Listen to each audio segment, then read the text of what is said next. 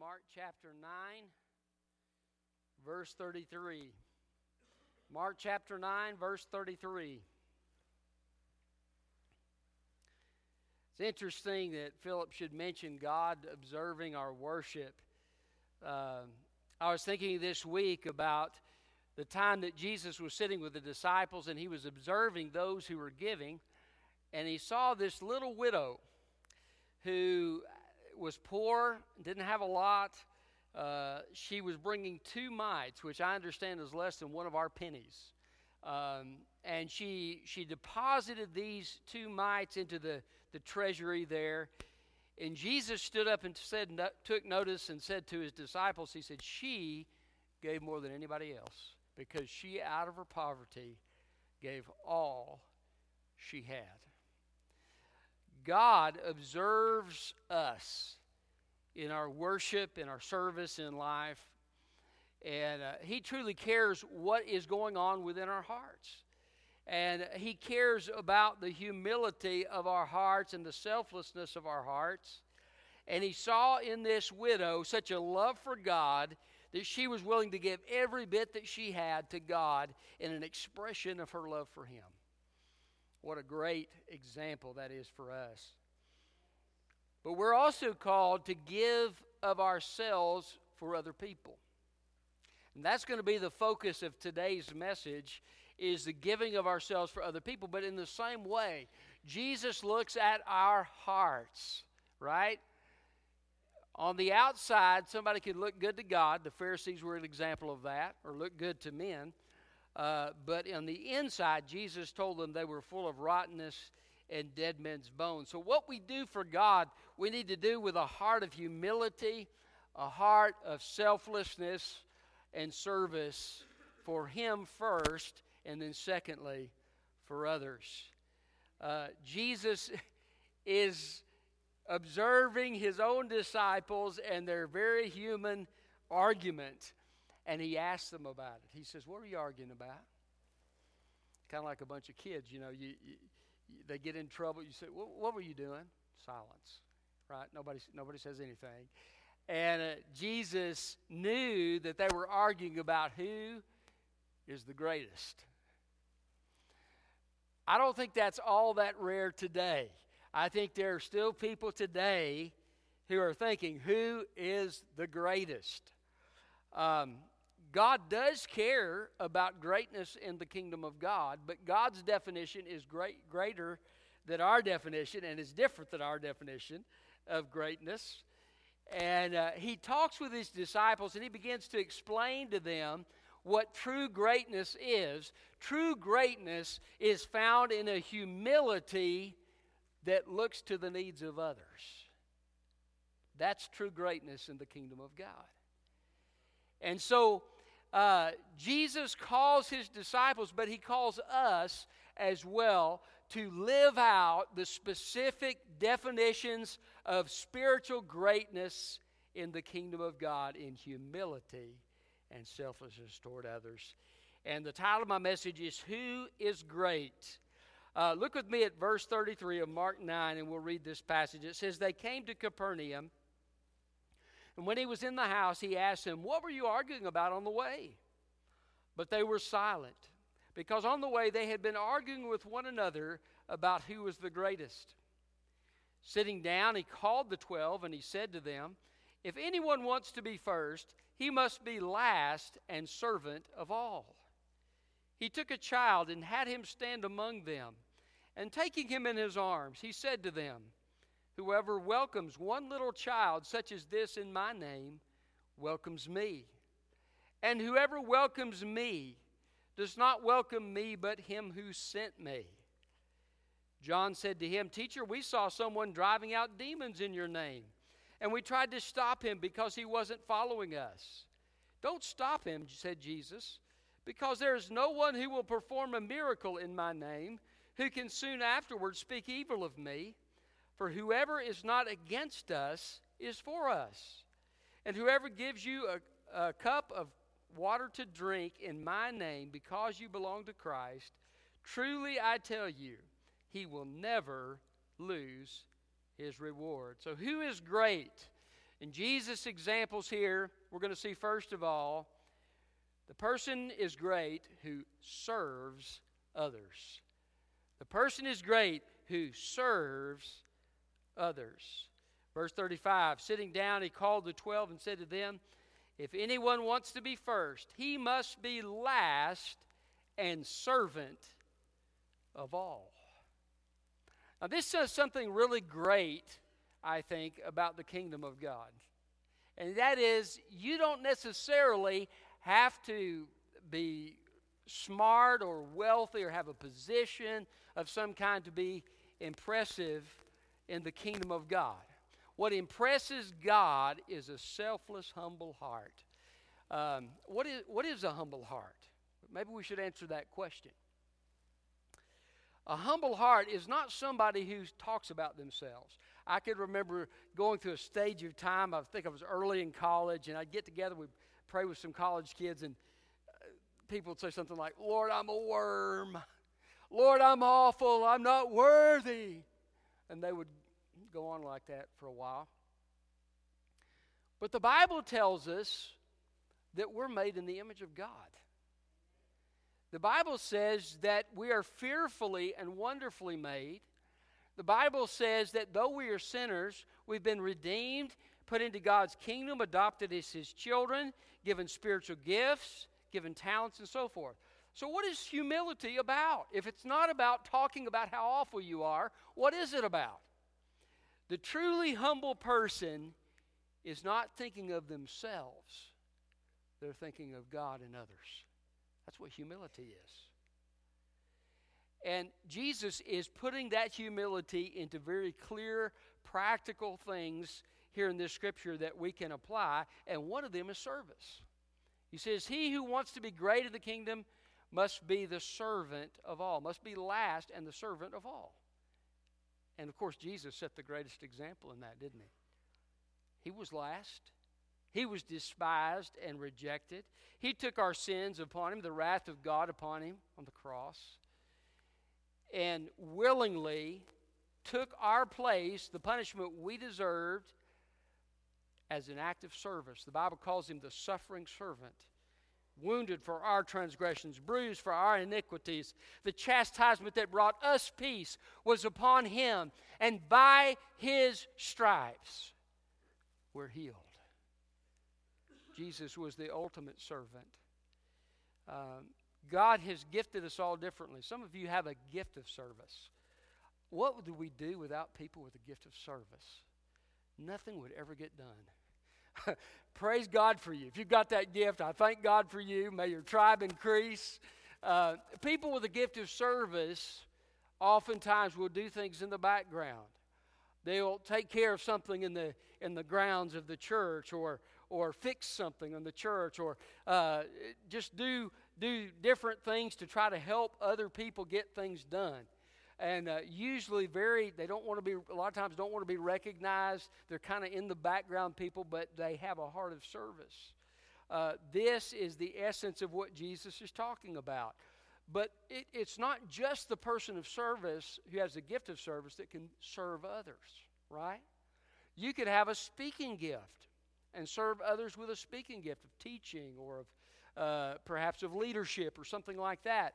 Uh, it doesn't matter uh, what area of service it is, God just calls us to serve. Aren't you glad? You don't have to be somebody else to serve God in a way that's, that's pleasing to God. You just have to be willing to use what God has given you, the gifts He's given you, talents He's given you, resources He's given you, to bless other people. And as you serve other people with the gifts that God has given you, uh, Jesus says you're great in the kingdom of God. Uh, also, I think in this attitude of service, there is an attitude. Jesus says you must be the last of all. Um, I remember hearing another pastor share uh, with me. He was he was trying to set up for a service, and they were in one of those uh, portable buildings or, or uh, temporary buildings. And so he was having to set out the chairs, and nobody had shown up to set out the chairs. And he was doing it by himself. And he said, I was, I was grumbling in my heart. He said, I, I had a bad attitude. And I was saying, could nobody serve with me today? And he said, and God began to convict me. you need to have a heart of service. And so, uh, this attitude of saying, being willing to serve when others aren't willing to serve. Remember Jesus when he washed the disciples' feet? Nobody wanted to do it. Disciple Peter says, I'm not washing your feet, Andrew. Andrew says, Well, I'm not washing yours either, buddy. Jesus observes all this and he just quietly goes and he gets the bowl and he, he ties the towel around his waist and, and he begins to wash their feet. See, this is the attitude of somebody who has a heart of service. They're thinking about other people and they're thinking about God. By the way, one way to have an attitude of service and to maintain that is to keep your eyes on Jesus. If you keep your eyes on people, you're going to get discouraged and out of sorts. But if you keep your eyes on Jesus, you can serve with the right attitude because ultimately that's who we're doing it for, right?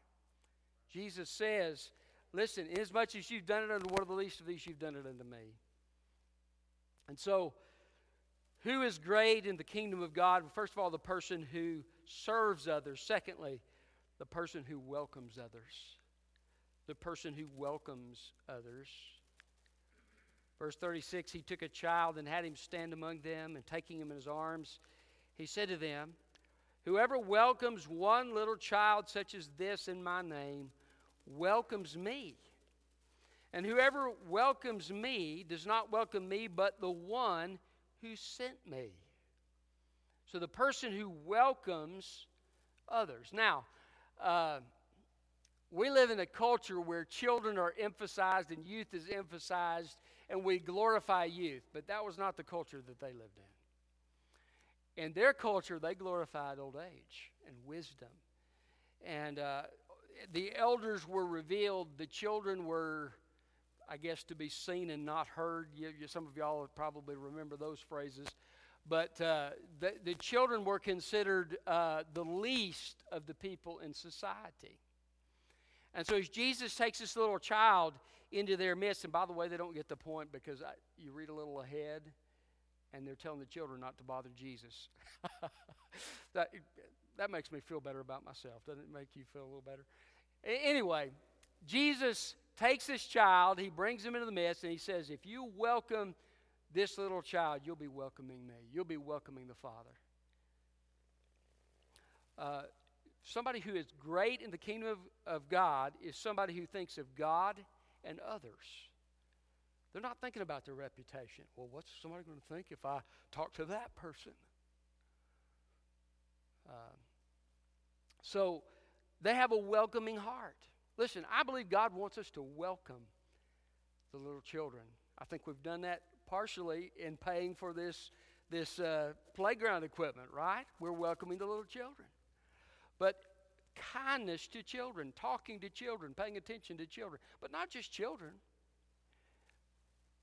paying attention to the elderly, paying attention to the people in between, uh, paying attention to people who have money and people who don't, paying attention to people who look good and who don't, paying attention to people who smell good and who don't, and welcoming them, paying attention to people in trouble with the law, people who are not in trouble with the law, right? Now, obviously, there may be security issues sometimes you have to consider.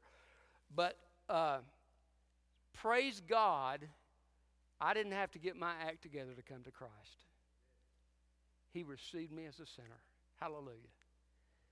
And, and, and, we need to welcome people because as we welcome people, we show them the love of Jesus. And we help them to see the heart of the God that sent his son to die for them and pay the price for their sin. And loving other people is one of the most important things we could ever do. Jesus said they'll know you're Christians by your love. I remember I was reading a book years ago and they were talking about D.L. Moody's church, and, and this little boy was walking down the sidewalk, and every Sunday he would pass all of these different churches on his way to, to Mr. Moody's church. And finally, one of the people that was, I guess, standing out in front of these other churches uh, began to get a little frustrated, and he, he asked the little boy, he said, he said, Little boy, why do you walk past all these churches to go to Mr. Moody's church? He said, At Mr. Moody's church, they love little boys. Listen, I'm convinced that people are looking for genuine love, and they need it. And, and, and, of course, the perfect place they'll find that is in a relationship with Jesus Christ. But uh, we, as God's people, are to demonstrate that in love for people. So, people who come to this church or people who come to a Sunday school class, don't wait for somebody else to take the initiative to welcome them. You welcome them. Uh, don't say, well, somebody else will take care of that. Uh, I'm concerned with something else. No. Uh, you make sure you welcome that person, make them feel at home. Um, years ago, my, my parents visited, uh, they, I think they were at a convention, the Southern Baptist convention, and they visited uh, uh, Charles Stanley's church. And they said that there was uh, an individual that met them out in the parking lot and was very kind and said, Hey, let me show you where to go and in your class and so forth. And, um, and uh, I want you to sit with me in the service later and uh, and they said they they would sit with them, and, and so they sat with the person, and they you know the person was kind of giving them a uh, an idea of what to expect and so forth, and and then uh, as the service was about to get started, the person said, "Look, would you come to our house today for dinner?" And they didn't do that. They they didn't do that, but they were so impressed by how welcomed they were. They, they've never forgotten that. And, uh, and uh, you know, that's, that's what we're called to do. We're, I mean, I'm not saying you have to invite everybody to lunch after, okay? Uh, I might sign up if you do, but um, what I am saying is this you need to be willing before God to take steps to welcome other people and show them the love of Christ. You, you would be amazed at the impression that it will make upon other people. So, who is great in the kingdom of God, the, the person, first of all, who serves others, secondly, who welcomes others, thirdly, who approves others. Look at verse 40. For whoever is not against us is for us. Okay? So the disciples are, I don't know, they're walking down the street or something and, and they see somebody else casting out a demon. I said, hey, that's our job. They said, quit doing that.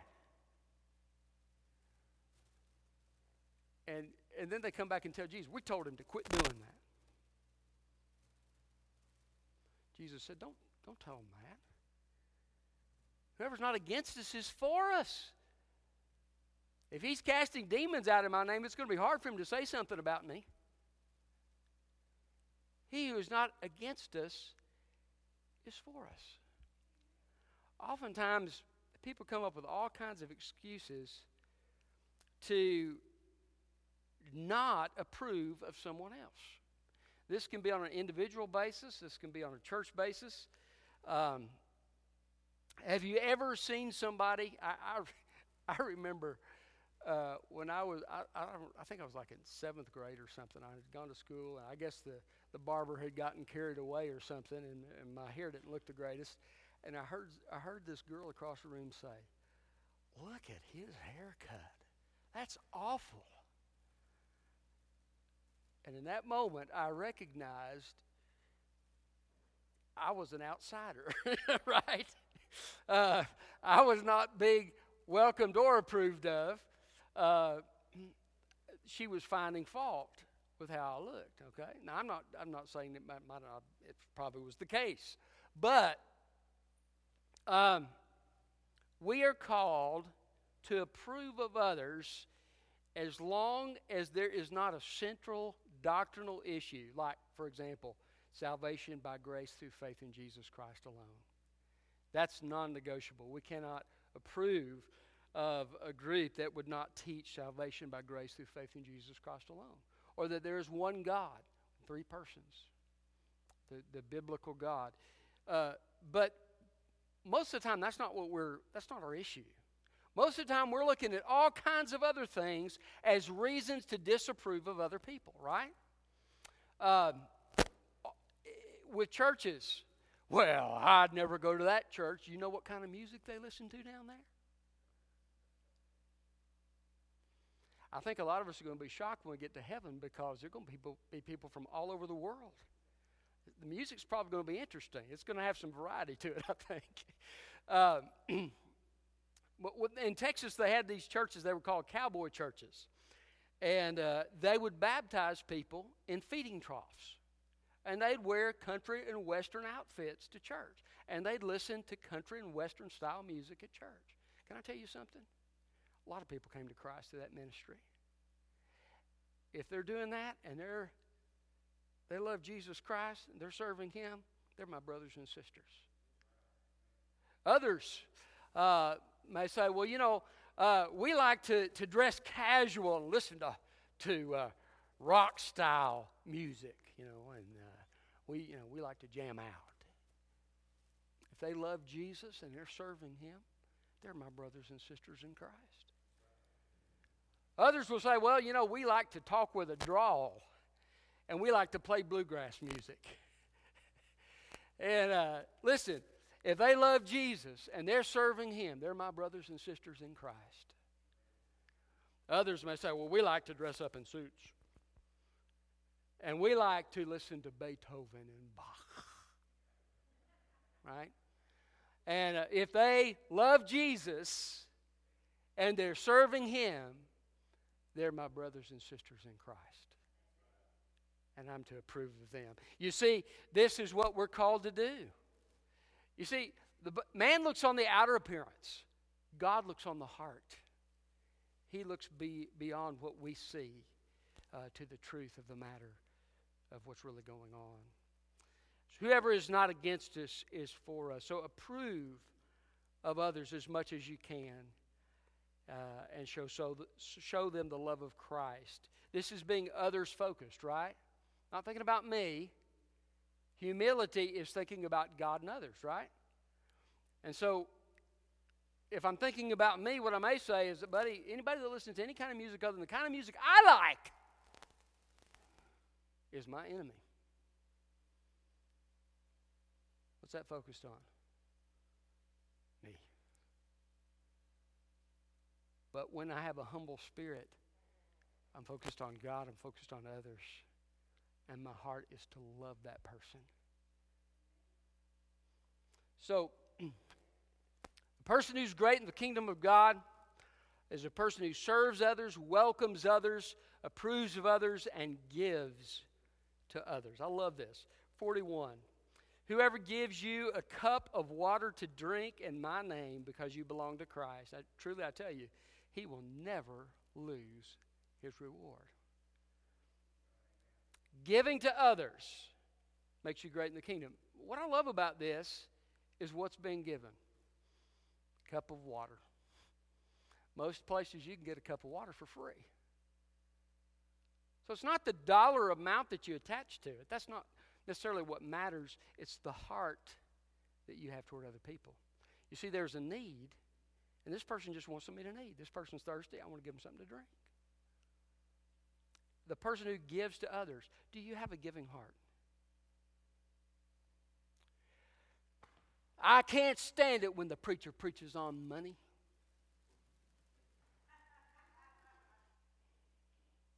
I'll quit giving. You're probably not giving anything anyway. Now, listen, sometimes we can be so focused on what we want and keeping what we have, we forget to love other people. And, and so God has called us to have a giving heart. The person who's great in the kingdom has a giving heart. I, I remember uh, my pastor, I, I, always think of him when I think of a giving heart.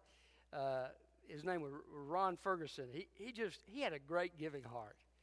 Uh, his girls were, were teenagers at the time. He had one girl in college and one girl in high school and uh, I was the youth pastor there, and and uh, he he would have his his daughter would bring all her friends. I mean, they all knew they figured out real quick uh, what Ron would do if they came, and they'd come to Ron's office, and they and and Rebecca would bat her eyes at her daddy, and she'd say, "Daddy, could we have some money for lunch?" And he whoever came, he'd pay for everybody. He'd say, "Yeah, here here you go," and he'd hand it over to them. And everybody in that everybody in that in that church knew his heart. They knew that that he had a giving heart. Sometimes giving is not necessarily financial giving. Other times it may be giving of your time. That's another thing he said to me. Um, his giftings was a little different than mine, so I closed my door so I can study. I study more than he did, but uh, uh, he he had what he called an open door policy, and uh, he he wouldn't be at the church much, but when he was there, his door was always open, and everybody knew you could come in at any time. What was he doing? He was giving of his time. Uh, he also was giving in terms of his uh, appreciation.